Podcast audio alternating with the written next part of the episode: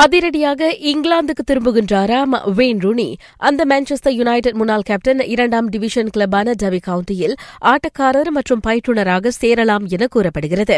அதுவும் இன்றே அவர் டபி கவுண்டியில் இணையலாம் என யுகே தகவல்கள் கூறுகின்றன.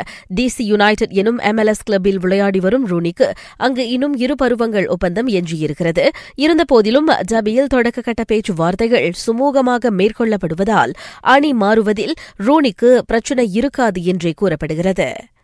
லெஸ்டர் சிட்டி வீரர் ஹாரி மக்வாயருக்கான ஒப்பந்தத்தை நிறைவு செய்திருக்கும் மான்செஸ்டர் யுனைடெட். அடுத்து டாட்னம் வீரர் கிறிஸ்டியன் அரிக்சனை வாங்கவிருக்கிறது. அவருக்கு ஐந்து ஆண்டுகள் ஒப்பந்தத்தை தயார் செய்துள்ள யுனைடெட் பேச்சுவார்த்தைகள் மும்முரமாக மேற்கொள்ளப்படுவதாக கூறியது.